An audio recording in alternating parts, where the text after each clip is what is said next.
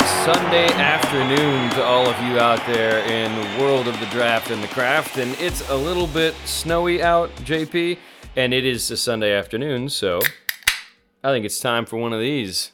Usually we do this stuff in the morning, and so not always the right time to have a beverage, at least not Did you to- just pop a beer? Function. I did just pop a beer. How did you had the most silent beer I'm pop of it. all time? Well, you're gonna hear it. You're gonna hear it on the podcast, even if you didn't hear it, you know, in the microphone. I'm I'm pouring it right now. You can see it. Everybody else can hopefully hear a little bit of it. And it's, What it's do you have? pretty You have a goblet? Are you drinking a beer out of a goblet? No, no, no, you don't understand, man. When you talk about goblets, goblets are one thing. This is not a goblet. This is like a chalice. This is a mason jar with a stem that's been glued onto it that I got at a garage sale, and it is the perfect mug to drink a beer out of for a podcast like this. Let's be honest. You are going to spill that thing. No, it's going to be amazing. You, sir, have what I call a goblet. You call a chalice, but it's a makeshift yard sale mason jar. it is and definitely a mason jar mug. that's been glued on. Yeah. I just Uh, have mine in a Yeti. We're going to talk about it later because our beer breaks come kind of in the middle of the show. But I have got a beer from Short Fuse Brewing Company called For Goodness Shakes. And I'm going to leave it at that. I'm going to drink it as we talk about this, but I'm not going to talk about the beer until we get to the appropriate time in the show. You can feel free to crack one open too, bud. Oh, I did. I already mentioned that. I guess I did it prematurely and poured Yeah, it know, I'm in just a simple Yeti mm-hmm. mug. You gotta you gotta step up your game when you're doing this for the people out there. Well, the uh-huh. other thing we do for the people is we talk about the draft and the craft. We already got the draft out of the way, or did we? We got the craft out of the way, or did we? Either way you want to look at it. We talked a little bit about a beer. We're gonna talk more about beer later. We gotta talk some football. Free agency is days away. Is like literal days It's kinda away. We've already seen yeah, we've seen some dominoes start to fall. There's this tampering period where it's like you can talk to people but don't talk to people but don't tell us that you've talked to people whatever point is teams are talking to people things are happening and so we thought it would be a good idea post combine pre free agency to talk about all of the teams in the NFL the, the the 16 that you kind of look after the 16 that I look after the ones we share together etc and talk about what the teams need. So whether it be needing in free agency or things they can fill in the draft, because some of this you can say, oh, well, this team doesn't have a hole there, and then you realize, well, actually, this team is going to have a problem because of how much money they got to spend here, there, etc., or wherever. So we're going to start off with the AFC, like we do. We're going to start off with the top of the compass, like we do with the AFC North. So why don't you kick us off, JP? All right, man. I'm going to start out in Cincinnati here. Um, you know, it's interesting taking a dive, dive into them. I mean, I'm not going to go. I mean, if you go anywhere and look on the internet, you know, you're going to see mm-hmm. Cincinnati. They need tight end. They need O tackle. They need cornerback. Sure. They need safety. Those are going to be the com- most common things you see. But for me personally, I'm. I guess for the sake of the show, I'm just going to talk about like the two main needs to me. And in my opinion, it's still like it's still offensive line. I don't care what any of these Sure. websites say. Like when they're saying cornerbacks a huge need, it's a need. Uh, it's Mhm. definitely a need. But I'm sorry, they had a whole all starting five were like different from the previous year, and only one of the five really like played the majority of the season, and that was the rookie Cordell Volson. Mm-hmm. Like the, at some point in time, they had lost all four of the other O linemen. I just don't have any faith in this. I mean. Right. I, I don't I don't know. Jonah Williams has battled injuries his whole career.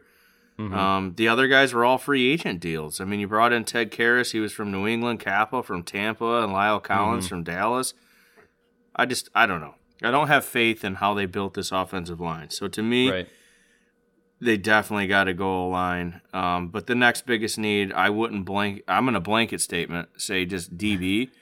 I know Sure. most places you go look and it just says specifically cornerback. Mm-hmm. I think I would disagree with that. I mean, you have Dax Hill coming in as safety. Right. Yes, we also know he's a little bit of a hybrid. He can probably fill in some corner here Mm-hmm. and there. But I mean, Vonn Bell, Jessie Bates, Eli Apple, all free agents. Right. Two of those are safeties. So if, I mean, you could make a case safety might be a bigger need, but again, I have Dax Mm-hmm. Hill coming in there, but I don't just don't have a ton of faith in Chidobe Awuzie. I mean, he's not the same player as what he was when he was in Dallas. Right. What is that face for, Dan? I can see you making. Oh, i I'm doing a little selfie with that the beer, man. Super weird glass. Selfie, a beer selfie, man. You did a selfie while we're doing a podcast about beer and football. Well, first off, you've just been waxing poetic about the absolute dumpster fire of an offensive line that Cincinnati's had for a Yes. few years. So I figured I could say a quick picture, and then you call All me right. out in front of everybody.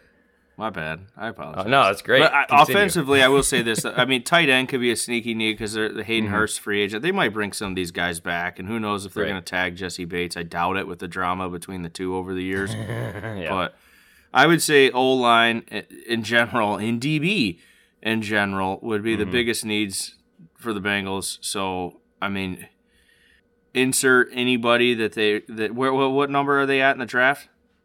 They are sitting know pretty the middle of the road. They're in the the twenties. I'll have to pull That's that what I up. thought. So I mean, they're going to miss out on the top tier.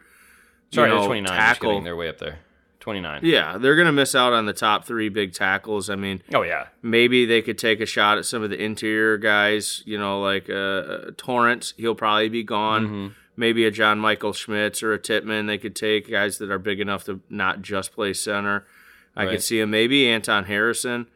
Um, if they Yeah. go the DB route, I mean, I don't think the big three cornerbacks or Brian Branch will be there because I mean, I think that Witherspoon and Gonzo and Porter will all be gone. But Mm-hmm. you could be looking at like a Cam Smith or you know so, something like that.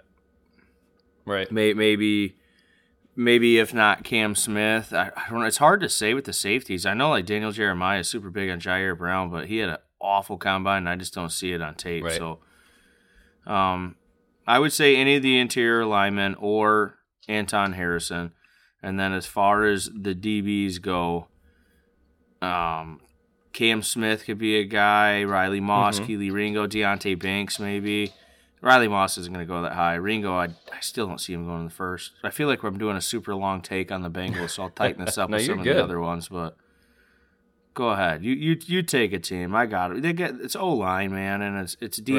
Right. It's not just corner. They could take No. any defensive back and plug them in.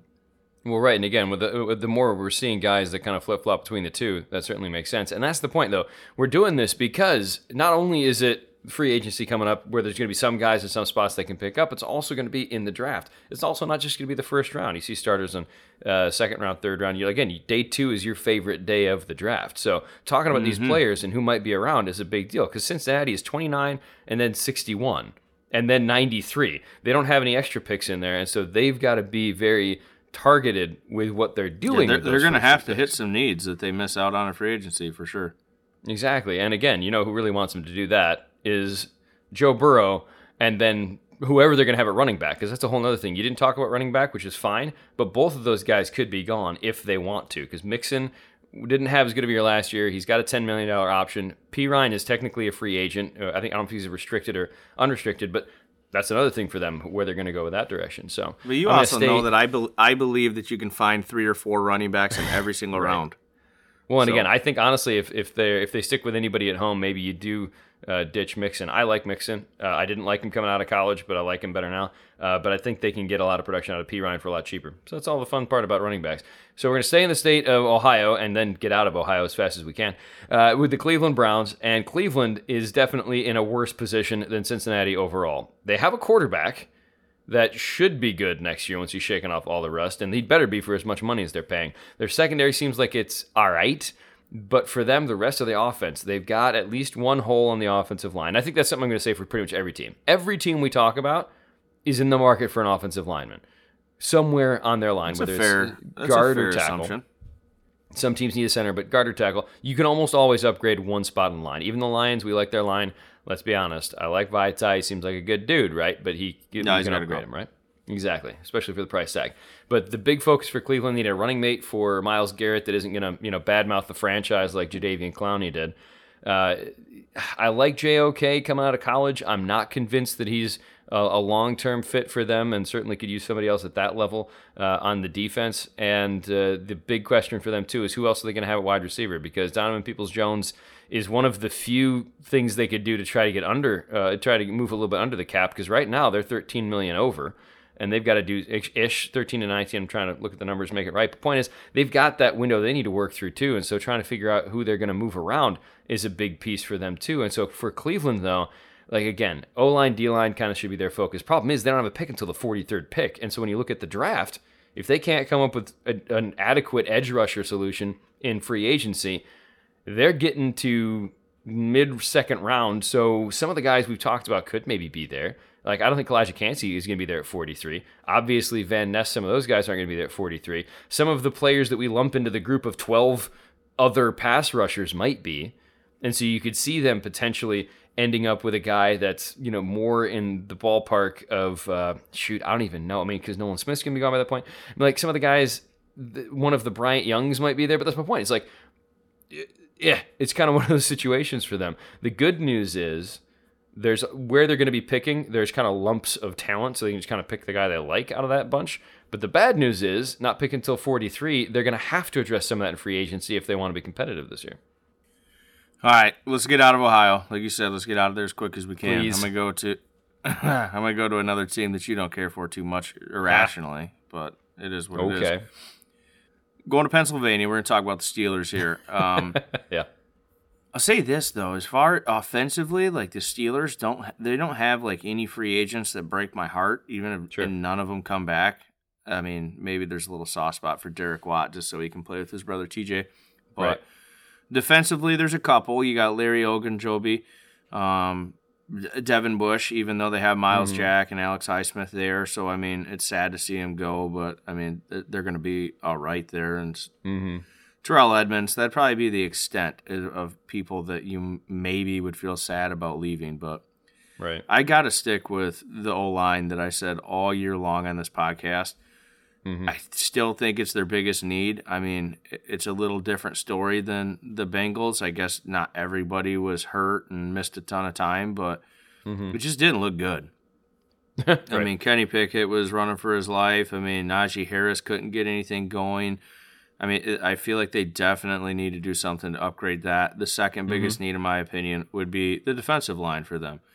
Now, I know that you maybe you heard some some gasps from people, the Steelers fans there, because everybody mm-hmm. t- talks about them being a defensive back needy team. I mean, yeah, it'd be fun to see Joey Porter go there. You mm-hmm. get it, yeah. the junior. It would be fun, but I got to think this team's got bigger needs in the trenches, either offensive or defensive line. Mm-hmm. At least in my opinion, I don't. I don't think you chase the corner early.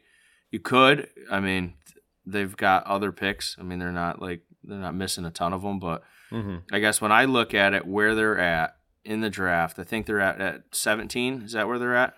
Yeah, at 17, 17. Then they're at 33 as well. Correct. So when I think about DB, like 33 is where you could be grabbing, you know, your your Cam Smiths mm-hmm. or Tyrique Stevens, uh, uh, any of these guys. I mean, there there are a lot. of Kelee Ringo, they could grab yep. Kelee Ringo at 33. There are going to be a handful of cornerbacks that they could grab there. I mean, mm-hmm. Deonte Banks will probably be gone, but you could be looking at like a, a Darius Rush or something like that. Tyrique right. Stevenson, like I said, even though I think I called him Stevens a minute ago, but you get it. but if it were me, what I would really be doing at 17, you might be able to get that third tackle there. Mm-hmm. Whether that's, you know, I think Parris Campbell is probably going to be the first guy gone. We'll see. Skoronski will probably still be two, but if they could get Broderick Jones, which I doubt it, but I mean, if he were right. there at 17, what a pick that would be. But mm-hmm. on the defensive line, I mean, you could be taking a guy that we love, like Calijah Kancey. He should be there. Mm-hmm. Yeah. Maybe Lucas Van Ness is there. I know he's a little more on the outside, but he just kind of feels like he would fit that Steelers mold a little bit. Yeah. So I, I guess that's the direction that I would be heading if I were Pittsburgh. I mean, wouldn't hate sure. it if they took Joey Porter Jr. at 17. I mm-hmm. just think that you can probably still get a quality corner later. Right. And I really like Calijah Kancey a lot. Yeah. I mean, Van Ness might be gone by 17, though, too, the way he's been. I think he will be. Mm-hmm. I think he will be. But Kancey, yeah. like I said, Kancey, be Kancey could be there if if one of those three big offensive tackles are there. That's a no brainer. That's the dream scenario mm-hmm. for Pittsburgh, in my opinion. But but Kancey and Watt rushing next to each other would be a nightmare. Oh man, that'd be a lot like, of fun. What are you What are you gonna do? You, you have two, mind you, undersized guys, but two super fast dudes. Good luck. Like that would yeah, just be. You got the inside and outside. Right. It's like you see NBA teams that do the, the super small lineups and mess with your your, your configurations and stuff because you can't guard everybody. Same, now same the only the only thing I would say though is the type of defense like the three four typical style. I'm Right. not sure that Kancey fits that all that well. no, he'd have to be an end, I mean, I'm not because sure they, they, typically have the really big. Yeah, they, they basically run three D linemen, three bigger D Mhm. linemen, and then four linebackers. But I Well, yeah, and again, in, in a three-four, a lot of the time, like you talked about, you're using those D linemen to create space for the linebackers, so that's not Kancey's Yeah. game. But it'd still be fun to watch next to each it's, other. it's an interesting thought. I mean, if they didn't do Mhm. that, you know, they grab one of the tackles. Like I said, that's a no-brainer. But even if they did go a Joey Porter, because cornerback is in need. I mean, there's some there's some D linemen that they could still grab later in the draft that we like a lot. So Right. I don't think they would have to go D line. I guess I would just wanted to stress one last time that O line is the way where they should go. Right, but I think we can agree O line, D line, corner, safety, in that area. Those are the three best areas for them. So we're going to jump to the last team in the NFC or AFC North, rather, and that's the Baltimore Ravens. The Ravens, I mean, I'm going to take the low hanging fruit to begin with wide receiver. They have Rashod Bateman, who can't stay healthy, but can get offended by his GM saying they don't have any good wide receivers, which fair. But other than that, Demarcus Robinson's kind of bounced around. Devin Duvernay hit and miss. Sammy Watkins has been everywhere and you know not been able to stick. I mean, I love that they have Andy Isabella deep in the depth chart. Love to see him stand out, but it's probably not going to happen. But Baltimore definitely can look at wide receiver in the first round or, or grab one in free agency. But I don't know outside of like I don't think Odell is the guy you want to grab necessarily. Uh, that's kind of where they're at with that position. That's definitely an area of need for them. I don't know if they're going to be able to pry Jakobi Meyers away or something like that. Uh, but then you also look at the other areas that they need to improve. And Baltimore, I mean, the other big question to them, let's be honest, wide receiver, and what are they doing with Lamar? Is Lamar Jackson going to stay there? Are they going to get two first round picks for him that they can turn into a quarterback potentially?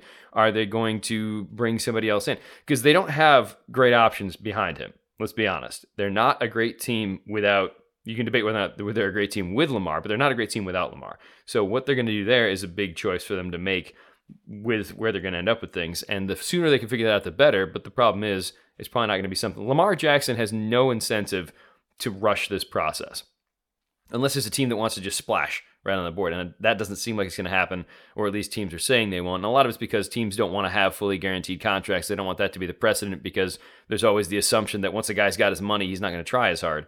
And that's neither here nor there otherwise. That's what you see in other sports on occasion. And you see other guys who outplay their contracts even when they get fully guaranteed ones. So it really just depends on the person. If you think Lamar is the kind of guy that's going to slack off, you definitely don't want to pay him guaranteed money.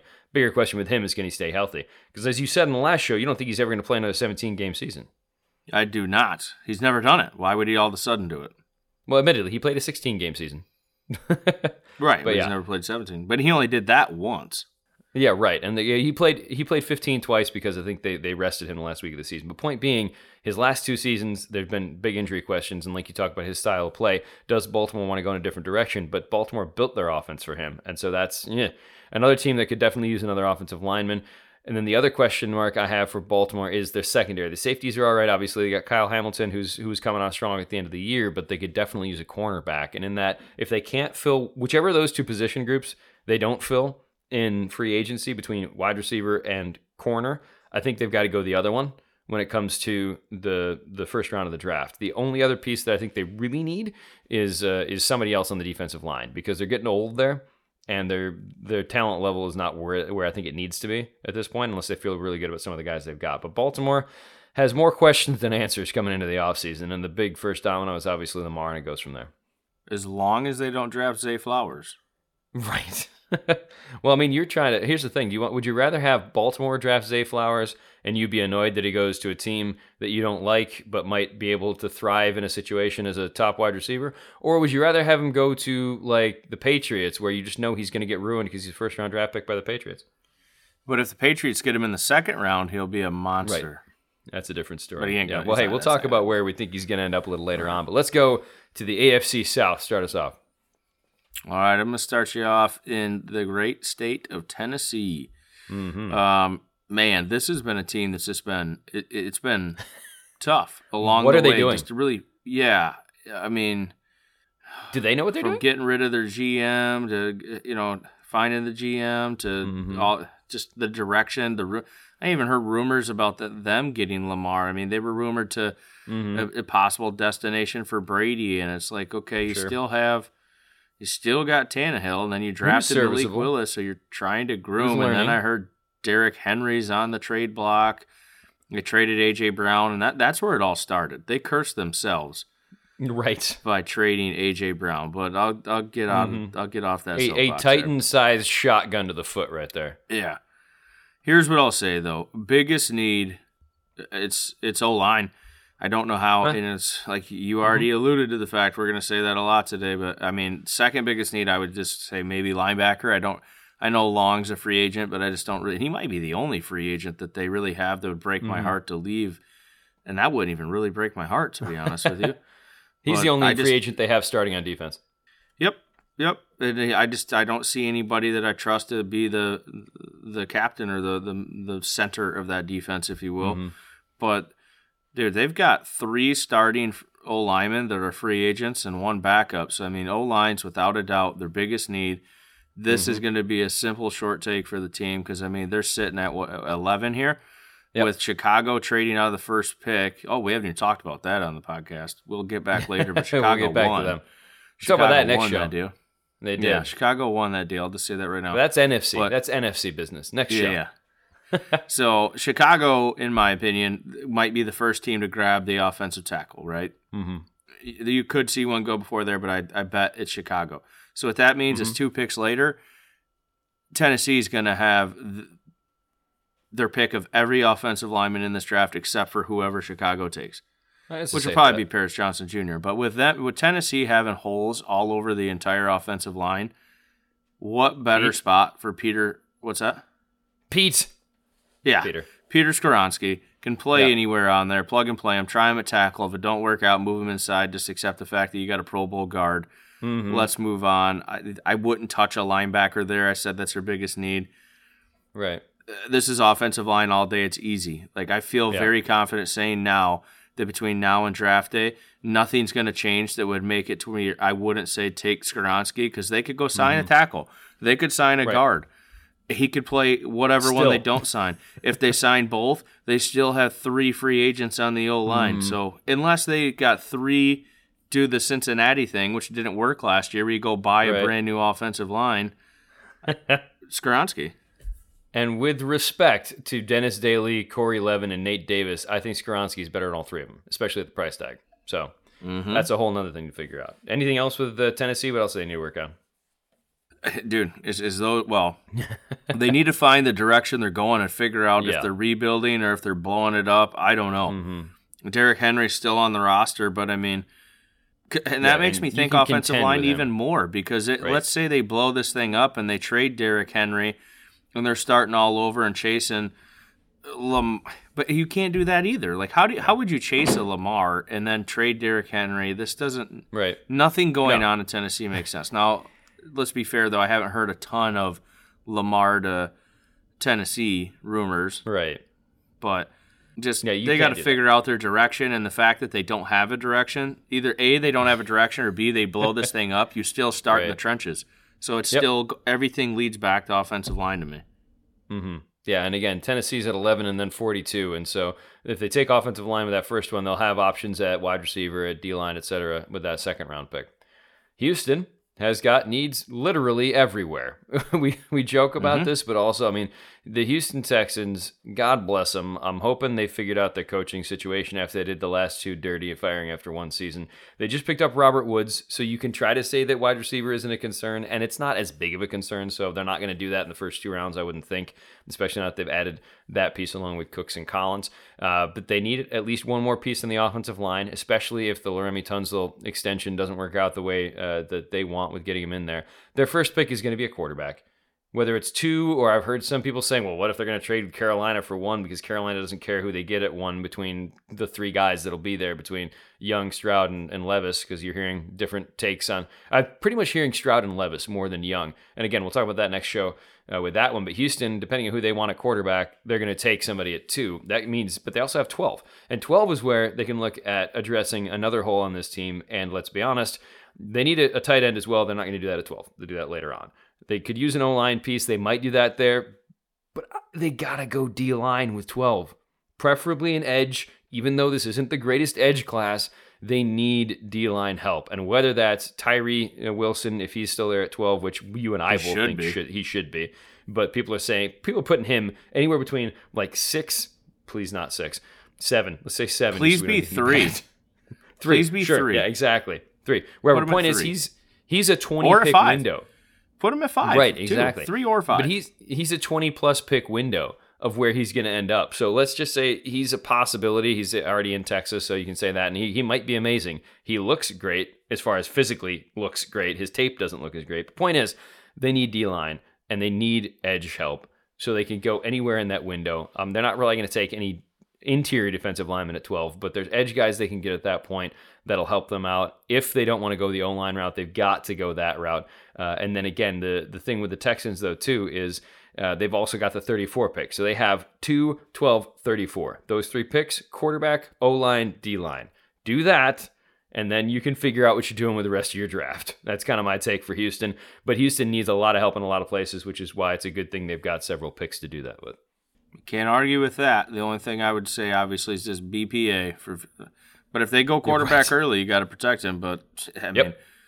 if it were And me again- in Houston, I'd be trying to trade out of two and getting as many Yep. picks as I can and just plug everything.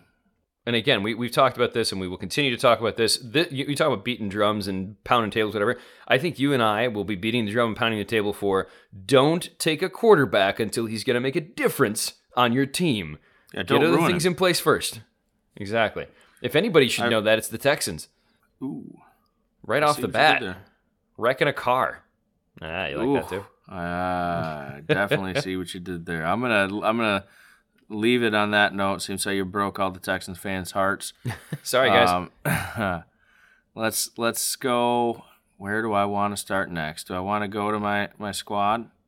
Go no, I it. oh we got one other south. We got one in the south. no, no, Right you got to go to. Jacksonville. We got. Jaguars. Yeah, I got to go to Florida.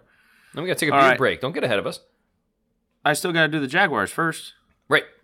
Oh yeah, yeah. So with Jacksonville, here's the thing. I mean, wow, they're free agents. Sorry, I'm speechless. Like I, get- I forget how much young talent this team actually has. They're gonna Uh-huh. be a team that's super on the rise. But Yep. offensively, the only put it this way, the only starter that would would somewhat break my heart if they lost was Jawaan Ta Taylor. You could have said that about Evan Engram, but they just tagged him, which Mm-hmm. Right. I'm cool with that. He deserved it. I mean, Evans even it, too. myself throughout the entire year like i kept thinking man they need to give uh, lawrence another weapon and you know Mm-hmm. at times i remembered and then i'd quickly forget but they got calvin ridley's reinstated man so Yep. ridley zay jones and kirk and engram there and etn Mm-hmm. Marvin Jones like still hanging around in the back end. he's a free agent but he's still hanging If they keep around ish yeah. if they keep him They've but, got and then you look at you look at the old line, which I always want to say that. I mean, Mm-hmm. Jawaan Taylor's gone, so they could have one position open on the O line at right tackle. Right. But I mean, Cam Robinson, not the greatest, not the worst. Ben Bartch, uh, Fortner, Brandon Scherff. I mean, they, Mm-hmm. they've got some good players up there. So I would personally, this is a long winded way of saying for me, in Jacksonville, the biggest need to me, like, even though the defense is great, let's say defense, I would say cornerback would be the biggest. And then I, I'm still going to say D line. That's not going to match with what you see on a lot of other places, but Tyson Campbell, uh, both Campbells, the cornerbacks, the Campbells, you can improve both those at corner. And th- uh, this is just going to be a blanket statement. Anybody drafting in the back half of the draft, like Jacksonville's sitting where, 25? That's Yep. going to be your blanket statement. Let's talk about Cam Smith. Let's talk about Kelee Ringo. Let's talk about Right. Deonte Banks. Grab one of those quarters would be The option second tier, if you will. quarters. Corners would be option tier. A for me. But defensive line, if they could get a bigger D lineman, you could definitely improve from I can't ever say his name, Fatukasi and Hamilton and Robertson Harris. I mean, Mhm. especially seems how a lot of their depth on that D line is all free agents. So Mhm. I, Yeah. that would be the two biggest needs for me. But man, they've got a lot of young, awesome talent on this defense. It's right in the middle though, which is I think Mhm. that's why I like them. Right. Devin Lloyd, they hit on Javon some Walker, Chad Muma, hmm Oluokun. Yeah, Muma isn't technically even a starter for him right now, and he could easily jump in on there. I mean, if He they could still gets run meaningful minutes though. Josh Allen, how did I not say Josh Allen too? What a weird. because you just know he's good. But that's the thing is like Yeah. Jacksonville has drafted well over the last few seasons, and they've taken chances on guys in certain situations, like taking a chance with Calvin Ridley. Uh, it sounds Calvin Ridley is saying all the right things, and so if he actually backs up and uh, is changed, you know, in the right way. He talks about mental health struggles, which I'm glad that players are talking about that now. I don't want to see any of them using it as a crutch, as like an excuse for bad behavior. But it does sound like he said, I messed up. I want to prove myself. And he's already he's calling himself out saying 1400 yards with Trevor if I'm healthy. That's a number know, one wide receiver. That sorts them out. And just real quick before we move on from the Jags, though, I mentioned three options at cornerback, but a guy that mm-hmm. I personally think this is the range he should be going in, and I still really do believe this is about where he will go come draft day. Mm-hmm. Bryan Bresee makes a lot of sense in this team. Sure, yeah. If he uh, if they're going at that point, he's a guy you can float around. He's definitely more of the end than the, the nose tackle style player because with the, the yeah, three, they got like the three four run, like thing too. So like he he could make a lot of sense. Annoying end to go up against. He could make a lot. Of, I mean, six five, two ninety eight eh, with mm-hmm. the athleticism that he has. He's definitely a three four defensive end type guy you'd be right. looking for, and that'd be another guy I didn't mention for Pittsburgh. Pittsburgh, who knows? Mm-hmm. Maybe Pittsburgh would look his way at seventeen. Sure. And he's a guy that is so funny. We're, we're talking about value picks and, and who's going to get overdrafted, underdrafted, et cetera. And we've always said if you like a guy, get him because he's not going to be there in the next round. But Bresee is a guy that could be totally overdrafted or a total steal depending on where he goes in the first round. It's going to be very interesting. Overdrafted. Yeah, well, okay, fair. Uh, in that he's round. a second like round pick in my mind. I like him more than you do. All right. Yes, I also like uh, Right. I like uh, a few things that are going on in Indianapolis, namely their new offensive coordinator, Jim Bob Cooter. Loved that dude when he was in Detroit. Mm. Not sure how great of an OC he is, but he just seems like a fun guy to hang out with, not just because his name's amazing. But the Indianapolis Colts, I got to give them a little shout out because I was in Indianapolis very briefly yesterday for like an hour. It was crazy. Tell you that story another time, guys. But uh, the the Colts have got some questions. They got some things to figure out. And number one is at quarterback. At the four spot, they might be the fourth team taking a quarterback right now. So it's very interesting to see what's going to happen for them. Obviously, with Carolina taking the top spot, quarterback, Houston, quarterback. Who's going to be there at three? They might be at four. Are they content with who they'd end up with out of the top four quarterbacks everybody seems to think are going to go in the top 10? That's the thing, though. They need to make a decision because Matt Ryan is going to cost them too much to have as a backup. Nick Foles is apparently now actually a statue instead of just one out in front. And Sam Ehlinger had a chance, showed that he's not ready for it. So they need to see what they're going to do at quarterback. They could definitely use a little help on the offensive line, just in one spot. Obviously, Quenton Nelson, Bernhard Raimann, I think those guys are going to be fine for him, but I'm concerned uh, about uh, Ryan Kelly and Will Fries, where those guys are going to end up for him. Uh, but the other thing, too, on offense is maybe a wide receiver. I don't think these are necessarily needs they need to address first round. I really do think outside of the quarterback, uh, if they for some reason don't do that, which I can't imagine a situation where they would unless they get Garoppolo and feel great about him or something, which again, they're probably getting quarterback at four, or if they slide up again a pick or two, is the defense. They can use a linebacker. They can definitely use help in the secondary as well. And again, uh, outside of that fourth pick, though, they're looking at 36. And at 36, there's going to be some secondary names that we've talked about that'll be available to them. There's going to be some D line names that are there to be available to them. There's going to be a lot of linebackers that are available at that point because outside of your boy Jack Campbell, that you're going to continue to talk about in glowing terms until the well, draft Jack, and then Jack beyond. Campbell. Jack Campbell can't go there though because Jack Campbell's going at 49. Right, obviously. So yeah. Uh, somehow, so it's gonna be somebody else. Clear the air there. of course, for those of you that aren't paying attention to the draft numbers, 49 might be a Detroit Lions pick. It could be. So, yeah, right.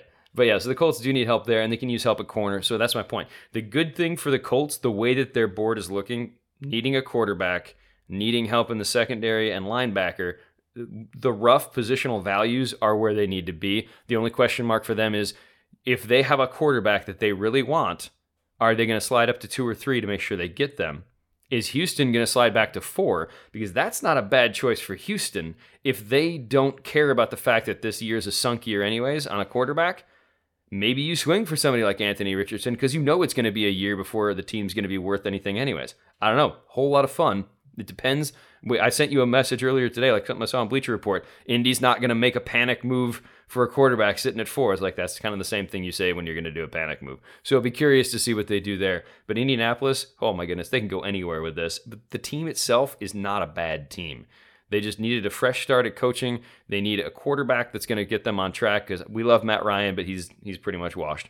And they could go anywhere. This could, team could easily be contending for the AFC South title and maybe even an AFC uh, title. I mean, admittedly, it's a, it's a tough road or they could be in the top 10 picks next year.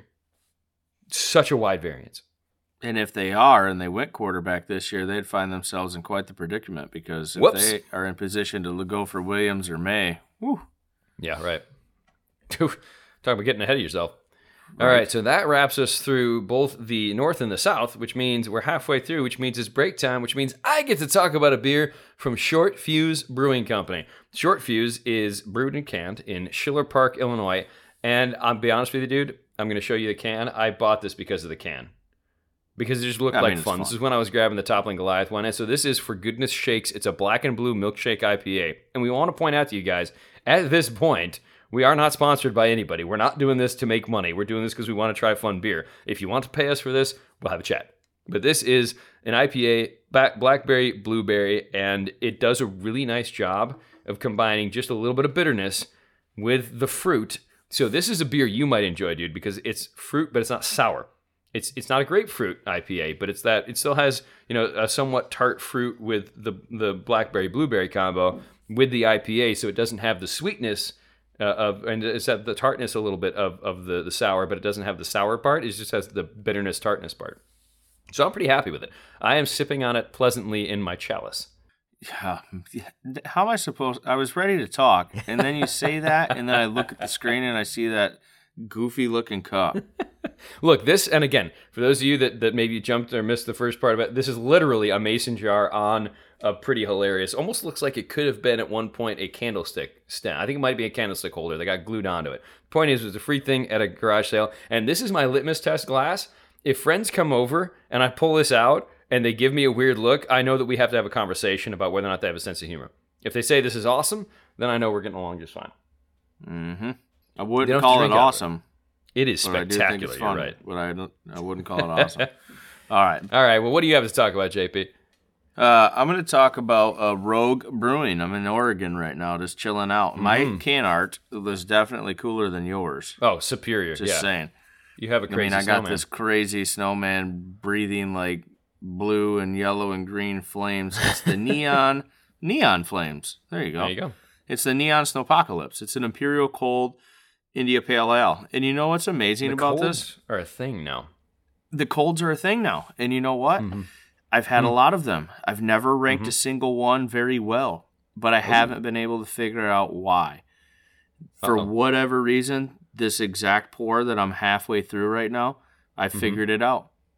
Nice. It's finally hit me.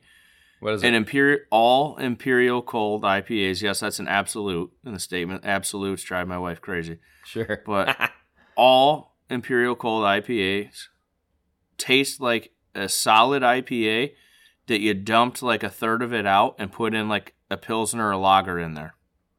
so it's not enough IPA for you. Correct. It's like a you- watered down light. It's crisp. It's like a crispy IPA, Mm-hmm. and there's a bit of the hops and the bitter in there, but Uh-huh. it just tastes watered down, and I get that pilsner lager vibe from it, and I'm just I'm not here for Do you think that's one of the reasons why like it is? tastes like a child's. It's like a child's IPA. right. That's my point. Instead Do of cold, that's what it reason is. They should call it the Imperial Child India Pale Ale, not cold. I'm gonna be honest with you. The advertising on the child IPA as opposed to the cold That's IPA not gonna go be over well. different. It's not. Yeah, it's it's, not not gonna gonna go work. well. But that's the thing. Do you think that's a reason why the cold IPAs are having their their moment, if you will, because they are different for people who aren't big IPA fans. They're more mild. They're easier for them to get into, kind of like the the um, some of the uh, hazy IPAs in the similar vein, where they're, they're less bitter, and so people are more inclined to try them because they can't handle bitterness for some reason because they're weird people. I guess maybe. I mean, I'm not kidding you. My first sip of it, I think I had myself on mute, but I was like, mm-hmm. I said out loud, I was like, "Wow, I wonder what went wrong there." like, whew. All right, so we found another style. it's not bad. fan I gave it a two seven five. I mean, it's very drinkable. I'm just not a cold IPA. It's one of the better colds you've had. It's one of the better, better colds you've had. Yeah, I mean, I guess so. It's one of the better ones. Sure. I'm just not a cold IPA guy. Not Right. yet. Somebody's But again, it's better. really nice that you figured out what it is. So that that gives you an idea. So again, you, you can use us for beer advice if you want, but we have a different palate from you. Some people might match up perfectly with us and be like, "Dude, these are my guys." Other people are like, "You're crazy." And so if you are the type of person who's never really liked an IPA, maybe try a cold IPA and you find that it's your gateway into that world and you can work with it. Like I didn't start out when I was starting to dabble in whiskey. I didn't start out drinking a barrel proof neat.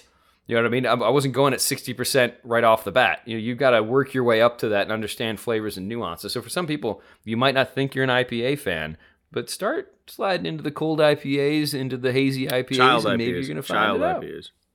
Again, that's not going to help people, man. It's There not going to help push the brand.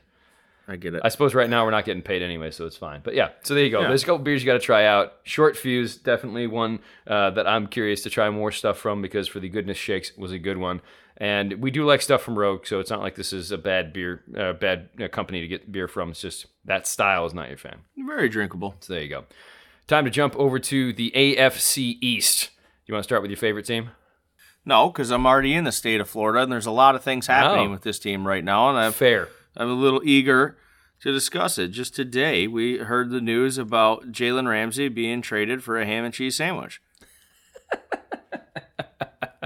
You sent me that text, and I remember thinking, it's like, wait, Detroit's going to have a shot at Ramsey?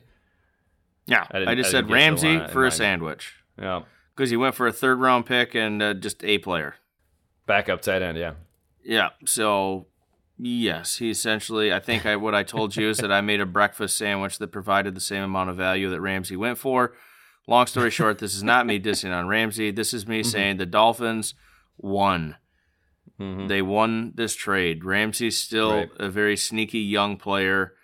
He's very, very good. He's up there with one of the best corners in the league, and you're just on a team with a ton of star talent and whatnot on here. But here's what I got to say. So it, this isn't about the ring. I guess it's kind of about needs. Well, corner, you can cross corner off their need now, right? Right?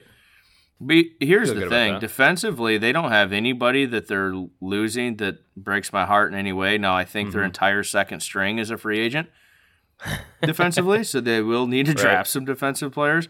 But um, offensively, the only guy that they're really missing that breaks my heart, but probably not most people's, I because you know I'm a Mike Gesicki fan, You are. so they would have a hole at tight end. Mhm. Um, you know, they got some backup depth at, at O line that they could address. I mean, they seem like they take every Mhm. single guy that had high draft capital spent on them, Eric Fisher, Greg Littles, and make them backups, Mhm. and they're all free agents now and gone. But we'll see what happens Right. there. But long story short, I'm going to go against everything that I've ever said to do in the draft. Ooh.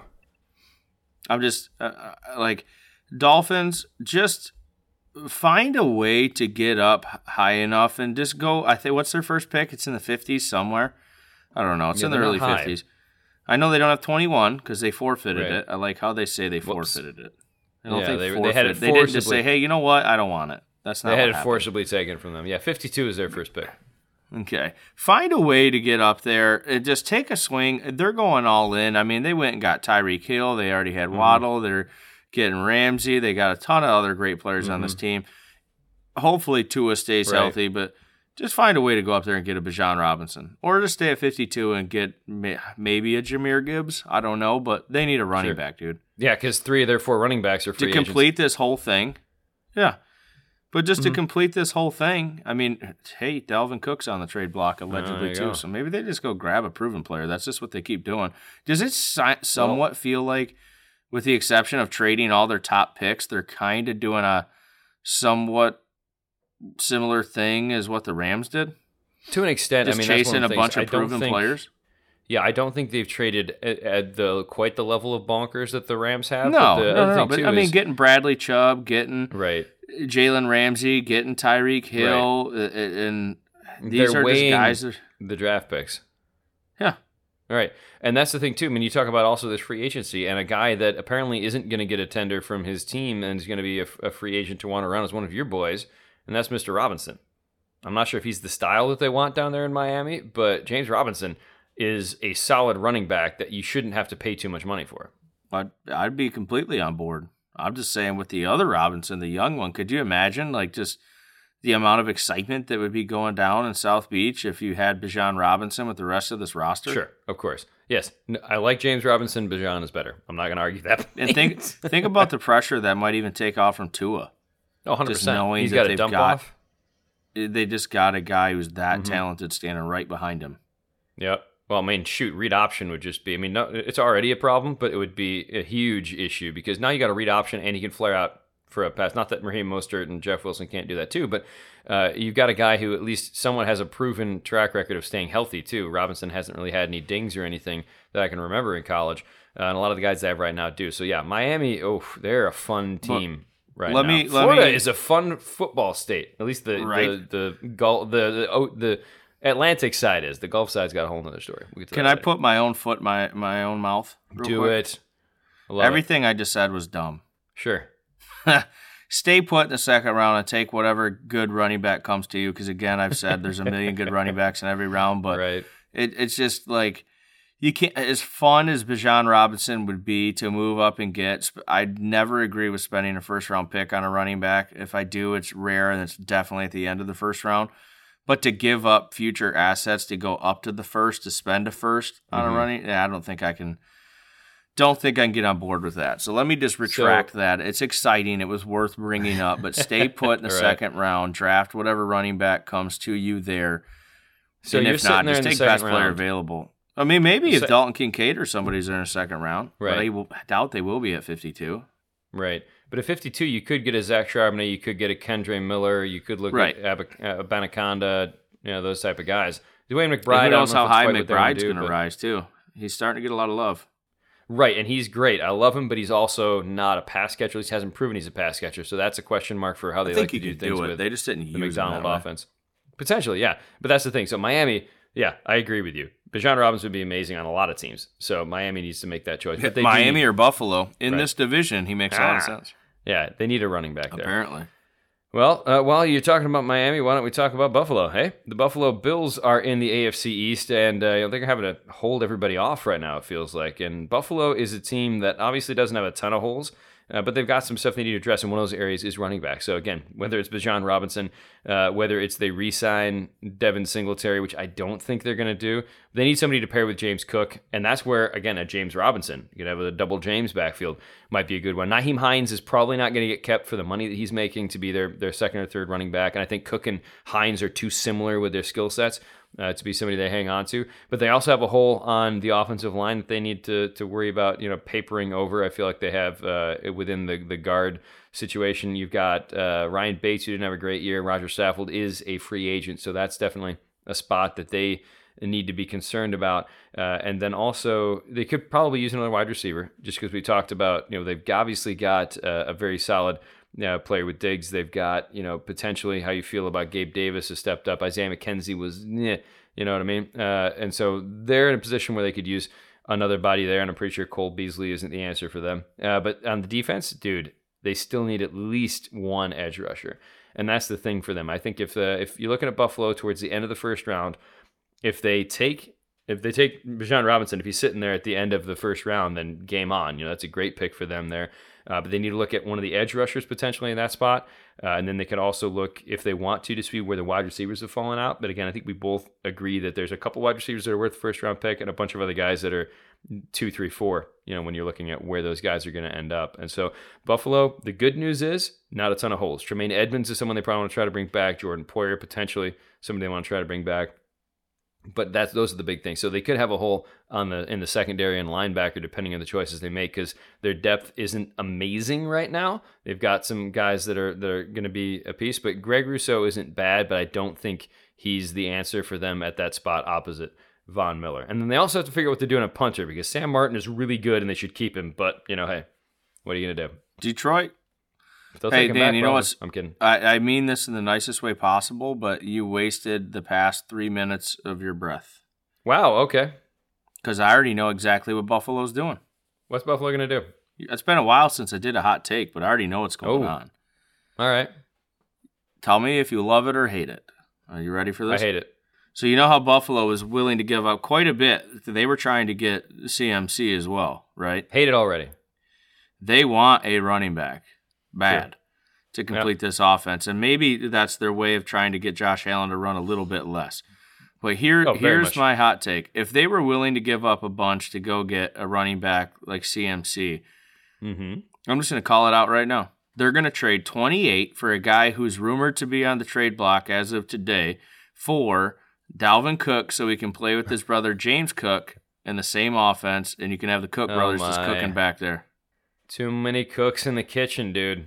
Yeah, they're gonna be cooking back there in that backfield. Oh though. wow, you That's just my hot take. make Dalvin Cook, Buffalo Lord. Bills, dude. All right. Well, admittedly, I don't think uh, I don't think that uh, that Minnesota is going to just take him for a first. I think they're going to want to try to get more than that out of him. Uh, They so- ain't but getting if- Dan.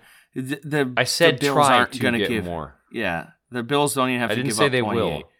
And They I don't think they should either. But I think the Bills could move like a second round pick and probably get Dalvin Cook.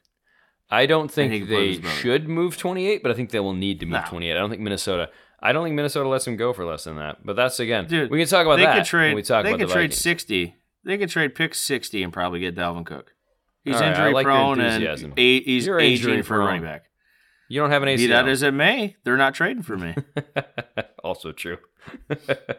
Tell you what, though, I mean, I mean, I'll go wrong. play Buffalo if you got a spot. I'll do it.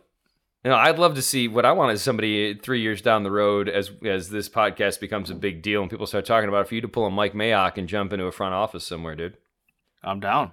Let's roll. Right? And then, then we get some insider information. Green Bay, don't call me. I'll turn it down. I'll just keep doing my regular job. It ain't happening. That's- literally, I will turn down millions of dollars to not Yep. have to wear green and, and yellow. I mean, don't get me wrong. I absolutely loved how because we talked about like uh, you you and I and, and one of our buddies Brad who's been on the show back when we did the draft and we'll probably get him in again this year for the draft. Uh, talked about how uh, we didn't like Jamo making his comment about liking Lamar coming to Detroit because you got to back up your quarterback. You just don't you don't and we, we haven't talked about this. So I'll let you go off for a second. We can hold it for the Lions for the most part, but you just don't do that. At any rate, you then saw Sauce. Uh, Garrett Wilson and another guy burning a cheese head because they want Aaron Rodgers. So no offense to Zach Wilson, maybe it's easier to defend that choice, but I I just applaud anybody who burns a cheese head. Yeah. Yeah. I'm down with that. But how just how fitting would it Yeah. be? I'll talk more about the how Jets. a fitting would it be for Aaron Rodgers, my like uh, my one of my least favorite players of all time to play for my least favorite team, Uh-huh. To then p- oh probably go to the rivals of my second favorite team. So in a world, it's almost like he's he's probably going to play for my two least favorite teams. Right. He's he's lining up for you to just have an absolute Gosh. passionate, irrational hatred for it. And I'm I'm here for it. Oh, it's already there. It's already Right. there. He's just this is just the nail in the coffin. All right, Right. Well, let's we'll get talk back about the Jets on in a track. minute. Yeah, you can talk about your favorite team before I talk about your second least favorite. Second favorite team. Second favorite, sorry, your favorite AFC team. Favorite team we're talking about today. There you go. Nailed it. So, th- for those of you who don't know, that's the New England Patriots. I'm definitely a Detroit and Boston guy here. Uh, biggest need, I've been saying it all year. Not a doubt in my mind. It's wide receiver, especially if they don't bring back Jakobi Meyers. Jakobi Meyers is a free agent. He's the only wide receiver they have paid. that I. He's the only wide receiver they have that I like. Nelson Agholor. I is wish DeVante agent. He can Parker. I wanted DeVante Parker to work out for him, but he just hasn't yet. And he's still on the roster, so maybe he does. Hopefully he does. Right. I have no idea. Mhm. I mean, it's not like Tyquan Thornton really got involved a whole lot. He had like 22 No. catches or something like that. But they also have Isaiah Wynn, who's a free agent at right tackle. So that would Yep. nice segue into my second biggest need. Let's just say wide receiver, offensive tackle, because their backup right tackle and Marcus Cannon's also a free agent. Mm-hmm. So that's their two biggest needs to me. Um, Mm-hmm. Wide receiver, though, I mean, they if they don't get Mac Jones some help, the people are going to start asking questions about whether or not he can be the guy. So Right. at 14, um, you know, I hate saying wide receiver there, but I feel like I have to do it because anytime the Patriots draft a skill position player with first round talent, he just ends up being a bust. Like, why? New England just shouldn't draft anybody. They should trade out of the first round every time. Right, exactly. Because they Or just draft, they, overdraft pick, they get later picks and they develop players fairly well. Mm-hmm. But this, they can't draft skill positions in the first round. They can barely draft Yeah. anybody in the first round. To be honest with you, it just doesn't work. But- maybe maybe it's because first round draft picks have a certain like uh, haughtiness about them potentially that that just doesn't fly in New England. I don't know. Maybe you need the guys who are more humble at second, third, fourth round, etc. I know before I've mocked Quentin Johnston there. I just don't- he just feels like an awkward fit, and I know the rest of the Mm-hmm. world keeps putting Jordan Addison there because he's a route runner. He's still like Right. super skinny to me. I don't trust Mm-hmm. it, but this is painful to say, extremely painful to say. Yeah, Uh-oh. but Oh especially if they lose Jakobi Meyers, You're gonna do it. for a style of play that works well with the type of quarterback I believe Mac Jones is. I feel like the Ninja would be the best fit. Jaxon Smith-Njigba from Ohio State to my second favorite team. Dang it. He's a great player, though. Mm-hmm. I, I've I've often said like as soon as you get the ball in his hands, like he's just got a little bit of Deebo Samuel in him, just the way Right. he moves like a running back with the ball, and I love it. But Yeah. I feel like that would be the best fit at wide Mm-hmm. receiver there. If they don't go that route, you could be talking about the third tackle could go off the board here and break, you know, the Steelers' hearts. Like I said, I highly doubt a third tackle gets to 17. That might be because at 13 or 14 with the Jets and the Patriots right there, or even Houston, like you said, at 12 if they're going to build in the trenches as they should. You got three picks back to back there where that other O lineman could go, but Yeah. that's what I would do. Some something like a Bro Mm-hmm. Derek Jones or a Jaxon Smith-Njigba to New England makes a ton of sense. Right. And yeah, and Jackson is a guy that has the ability to give them uh, minutes at either of the wide receiver spots. He's not just a, as much as he played in the slot. I feel like he can play pretty much anywhere you want. Well, uh, player, or I guess a team that uh, hopes that, that doesn't happen because they don't have to deal with him every year. It's the New York Jets. And again, the the first question for the Jets is whether they're doing about the QB situation. By the time you listen to this podcast, uh, Aaron Rodgers might already be a Jet. Who knows? But they've obviously talking about how they're hot and heavy for him. Uh, Dan, that's going to happen of- as soon as we finish this. I'm going to call Right, it. yeah, 'cause That's the way things work. I said it was going to happen by the end of this weekend, but I'm going to say within a half an hour of us completing this show, he'll be a, he'll be a jet.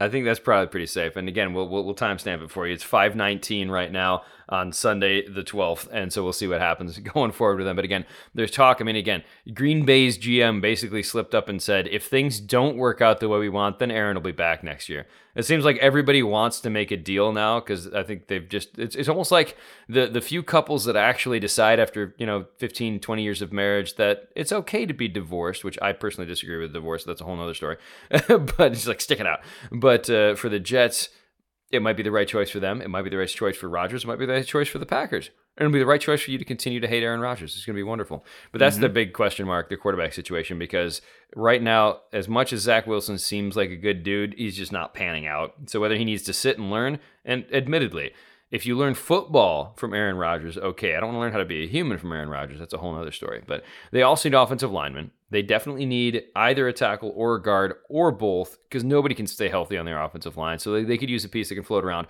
If Skoronski is there, holy freaking wow! I think they would run up and just just give them all of the the cards if they don't have to give up their pick for Rodgers, which they probably will. So that's a whole other story. But if they are still picking in that spot, and Skoronski's there. They'd love that because he can slot in anywhere, like we've talked about. They do need wide receiver. That's going to be a later round pick, I think, for them. And I honestly think, personally, I think they need help at every layer of their defense because they're just not in position outside of they've got a piece pretty much at every layer of the defense. Mostly, we like C.J. Mosley. I like uh, Quinnen Williams. I like Sauce Gardner, obviously, probably the most out of anybody on their defense. But they've got between Williams, Kwon Alexander, and Sheldon Rankins. Those are three free agents to begin with.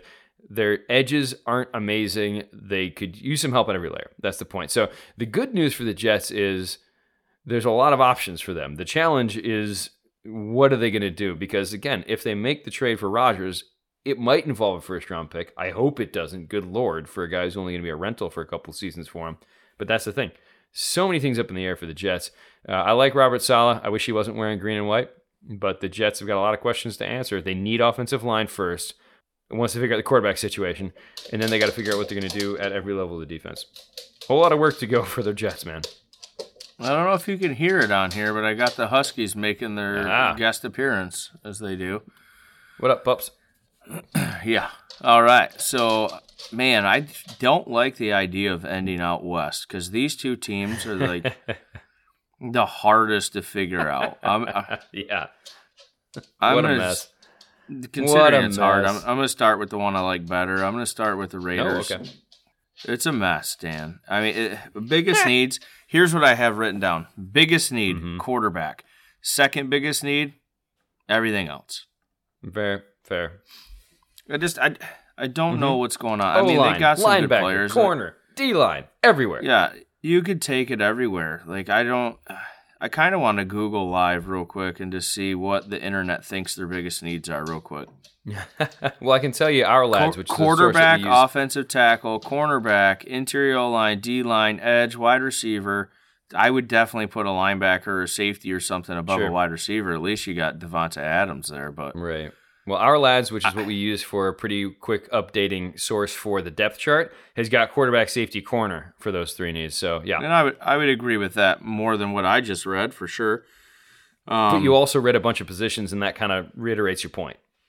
Well, they have over half their starting defense as free agents. they also they also have, you know, f- four maybe five if you count fullback, four offensive starters being free agents, one being a quarterback. Mm-hmm. Like this is tough. It's dark times in Vegas right now, Mhm. man. Um, so they need everything. Let's just say that. Um, and then where are they picking in the draft? They're picking at seven. Here's the Mhm. thing. I honestly, I honestly don't th- think they're going to move up because, and I don't think they're in position to No. move up because it just wouldn't make sense to move up for like if you're if you're Houston and you're already in a spot where there's going to be a Right. quarterback there, even though it doesn't make sense to take a quarterback at least to you and I, I could see him taking it, but Mhm. the the Raiders aren't that far off from Houston. And to move up and get a quarterback when your roster is that bad definitely doesn't make sense. I'm still a little confused on why Mhm. they put the tag on Josh Jacobs, because like Yeah, okay, he had a good season. he did, but my goodness, We But both okay. agree. I mean, He's look if you you you saw he's a really good player, but I'm just I don't Right. understand what they're doing. Maybe they tag and trade him to try to get more picks. This team just needs Right. picks. They got to rebuild. I mean, they've got a Mm-hmm. lot of holes. But at seven, here's just what I'll say. I really don't think that when the draft rolls, I've got a feeling four quarterbacks go in the top five. Right. I just feel like that's going to happen. Maybe the Raiders you also move up, want that because that makes a higher Oh, chance yes. the Lions get Will Anderson Jr. or at least Yes. the Gonzo's going to be there. You're going to get one of your two favorite players at that six spot. Yes, I do want that. But I also don't want that because then I feel like Anderson will be gone and we'll take Carter, who I like Carter a lot. Oh, yeah, yeah. Sure, there's some I mild that. question, character concerns. Mild, yes, there are. Mhm. But I really like Gonzalez, and if Anderson or Carter are there, they're not going to take Gonzalez. They're just, they're just not. But I guess what I'm saying is, is if Will Levis is there, then they would take him, and I think he would be the most Right. likely of the four to be there because everybody's jumping on this AR-15 train. But um, Jeez. whoops. But no, I mean, uh, that's the thing. Is like that's an interesting nickname to have with how that uh, particular weapon is treated right now in the country. It is. It felt weird saying it, but if he, if there are no quarterbacks there, and it's me, because you still got to figure out quarterback somehow. It'll probably end up being Jimmy Garoppolo. Sure. I mean, yeah, that's and they're seem like a good have. candidate. Yeah, they seem Yeah, like a good candidate to do the veteran thing instead. Yeah, I, f- I feel like Garoppolo would be there. He's probably got some relationships still with Josh McDaniels. Right. Um, but I guess I would grab a, a, an O lineman there. Mm-hmm. I mean, uh, why not? I mean, it, they'll just start building in the trenches again. You got holes at right guard and right tackle. Right. You're Being a right guard, right tackle. Yeah, maybe that's why they would take Skoronski. But like I said, I, I still think that Mhm. Paris is the first offensive just- tackle off the board. So I guess that's who, and uh, he's built in a lab for like the size and arm length. So I, I'd put him there. And I'm not sure why, but he feels like a Raider. Don't know Yes. why. No reason for it. He just feels like a Raider. I mean that I, I would definitely take Paris Johnson Jr. at seven. Maybe even if there was a quarterback on the board, just because I just don't think they're in position Mhm. to take. But maybe you got to take a quarterback and see what you can figure out later because you did tag Josh Jacobs and you do have Davante Adams. So I don't know, Yeah. Levis or uh, Johnson. Let's go with that. Right, and that's uh, that's a fun thing for them too because you've got Jarrett Stidham there, who uh, they seem to like, but whether Yeah, or not a they free like agent him too, so they'd him have to re-sign him. exactly. So I think what they're going to do, you could easily see them look for a veteran if they don't get them, try to get something done with Stidham, and I'm sure they're talking to everybody right now when they're not supposed to be. Uh, but that's the thing. It's like, and it, I was I was trying to hold together laughter because you know AR-15, which of course is the assault rifle, whether or not you like them or don't like them, uh, is up to you and your own personal preference. It's fine. I But don't. one thing that you talk about, it's but again, you look at the uh, people say guns kill people. They do, but people also kill people. Guns expedite the process. Point being, an what type of podcast are we doing? Right, exactly. An AR-15 is only good is is only useful if you know how to use it, and that's exactly how I feel about Anthony Richardson. Is my point. Yep. So he is going to be very useful in the right hands and very destructive in the wrong hands, and that's that's my take there. That's why I'm trying not to laugh too much as I'm getting us in trouble. But I'm pretty sure we won't get canceled. Only I'll get canceled. You'll be fine. At any rate, uh, when you look at the Raiders, I agree with you all the way across the board. So I'm going to go from a team that has all kinds of questions to a team that doesn't have too many, and that's the Kansas City Chiefs. Super Bowl winners. I mean, come on now. You know that a Super Bowl winning team is going to be in pretty good shape, right? Uh, and they do still have a couple question marks. They got to figure out what they're doing at wide receiver because they can keep guys, they can move on from guys, they can do different things there uh, because both uh, Justin Watson, Juju Smith Schuster, Mecole Hardman, all of them are free agents. They can keep some of them, they can maybe move on from a few of them. Uh, their big thing is what are they going to do at tackle with Orlando Brown as well. So that's a, that's a concern for them because both them and him and Wylie, both of those guys are free agents right now. So how they choose to handle the offensive line is going to be a big question mark for them going forward. And then on the defensive side of the ball, I mean, they've got some concerns. Uh, they've got both Carlos Dunlap and Derrick Nnadi are are free agents along with Juan Thornhill. Uh, but that's their big thing is what are they going to do at offensive tackle? What are they going to do at wide receiver? They could use an edge rusher, and they could definitely use somebody in the secondary. And drafting at the end of the first round, all of those are potential spots where they could find you know a body. And again they're because of where they're at because of what they've been putting their, their capital toward they're 32 64 96 they're very standard with their draft picks. And when you're looking at the first and second round it's got to be if you can't find a good tackle there and at the end of the first round that's that's questionable uh, you got to take one of those edge rushing guys in that bundle i would think or one of the secondary guys in that bundle. Maybe a wide receiver. Those three positions are probably going to be their easiest ones to address at the second round point, and then maybe they're looking for a tackle if they can't bring Brown back in free agency because Brown's going to want a lot of money. But Kansas City, a much easier, simpler take than what is going on over there in Las Vegas. Can we can we end the podcast now, or do I have to talk about Denver? You have to. You have to talk about whatever they're cooking up from Rocky Mountain oysters. What Russ Dan, is up to. Here's the thing. Let's talk about it. All right. First of all, I'm torn on what's a bigger need. It's either offensive line or edge rusher.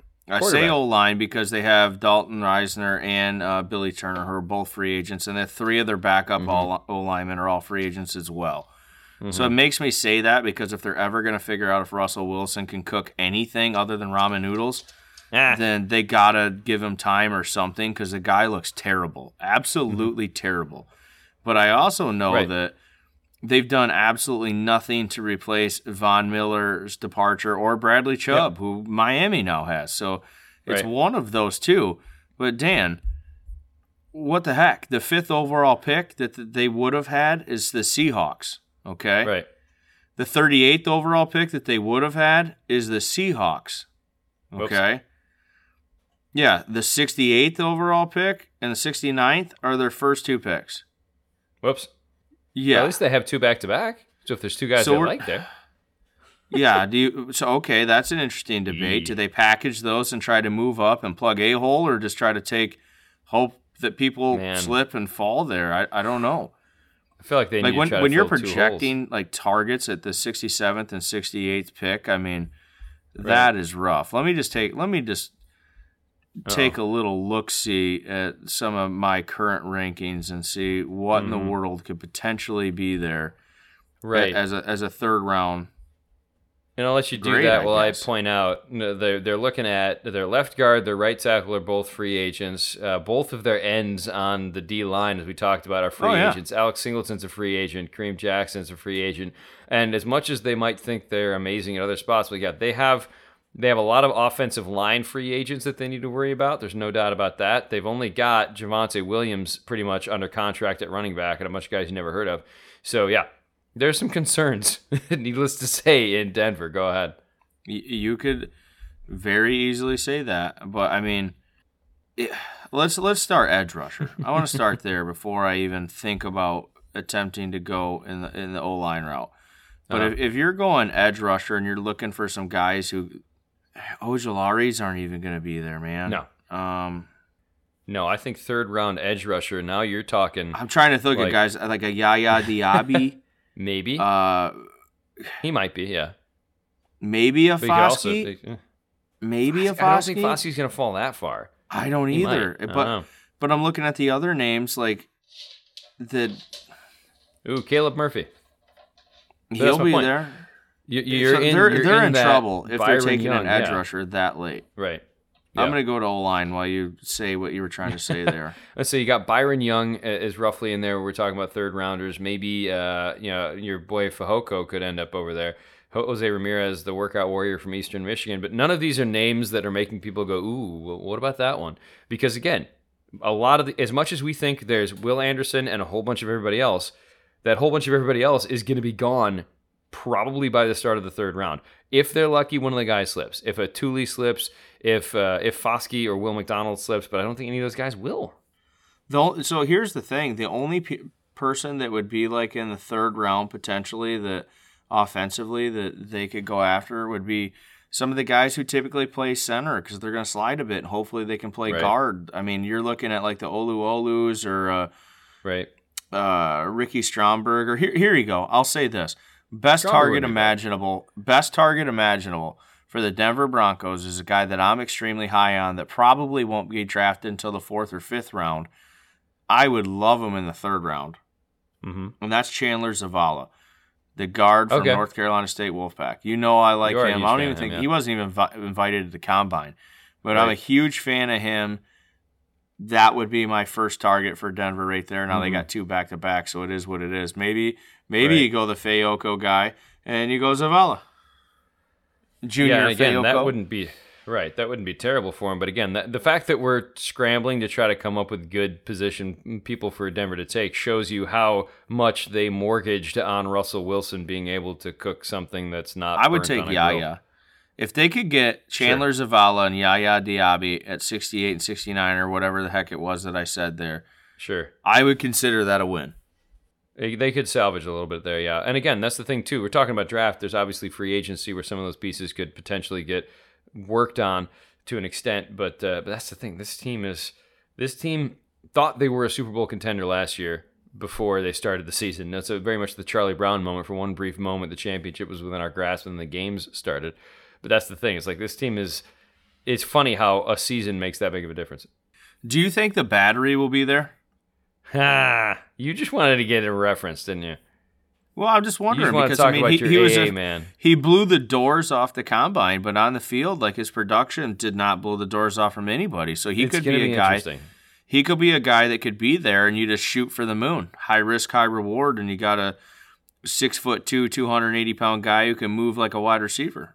Right. And for those of you who are not familiar, because he calls him the battery because he can't pronounce his name, and I'm not even going to try to to screw it up again because I had it at one point, but Adebawore from uh, Northwestern guy who absolutely shredded the combine. But again, like you said, his tape didn't shred. And who knows? Maybe because he played for Northwestern, they were just kind of a dumpster fire. yeah, team, it was but okay, but it didn't shred. Nothing. No, exactly. But who knows? On the right team, who knows where that's going to be? I don't know that Denver's the right team for anybody right now. Anybody? Anything else on them, or do you want to move on? No, we got to move. Before, on. We got to move on from Denver. Things... They've been a headache the entire. Oh man, the 2022 Denver Broncos Denver was colors. one of the most stressful teams to cover. You got you got Denver colors on. I do. Uh oh. But I also have a Detroit Lions hat. Yeah, right. Well, you have Tigers colors on. We're we're into we're into spring training. It's all good. See? Last team to talk about the Los Angeles Chargers. Brad, I know you've been waiting to rake us over the coals for our take on this team. Uh, the Chargers are one of his favorites, and here's the thing about the Los Angeles Chargers: they're they're in such a weird spot you know, like I talked about with the Colts being a team that could go anywhere between contending for conference or at least divisional championships and in the top 10 picks, the Chargers are another team.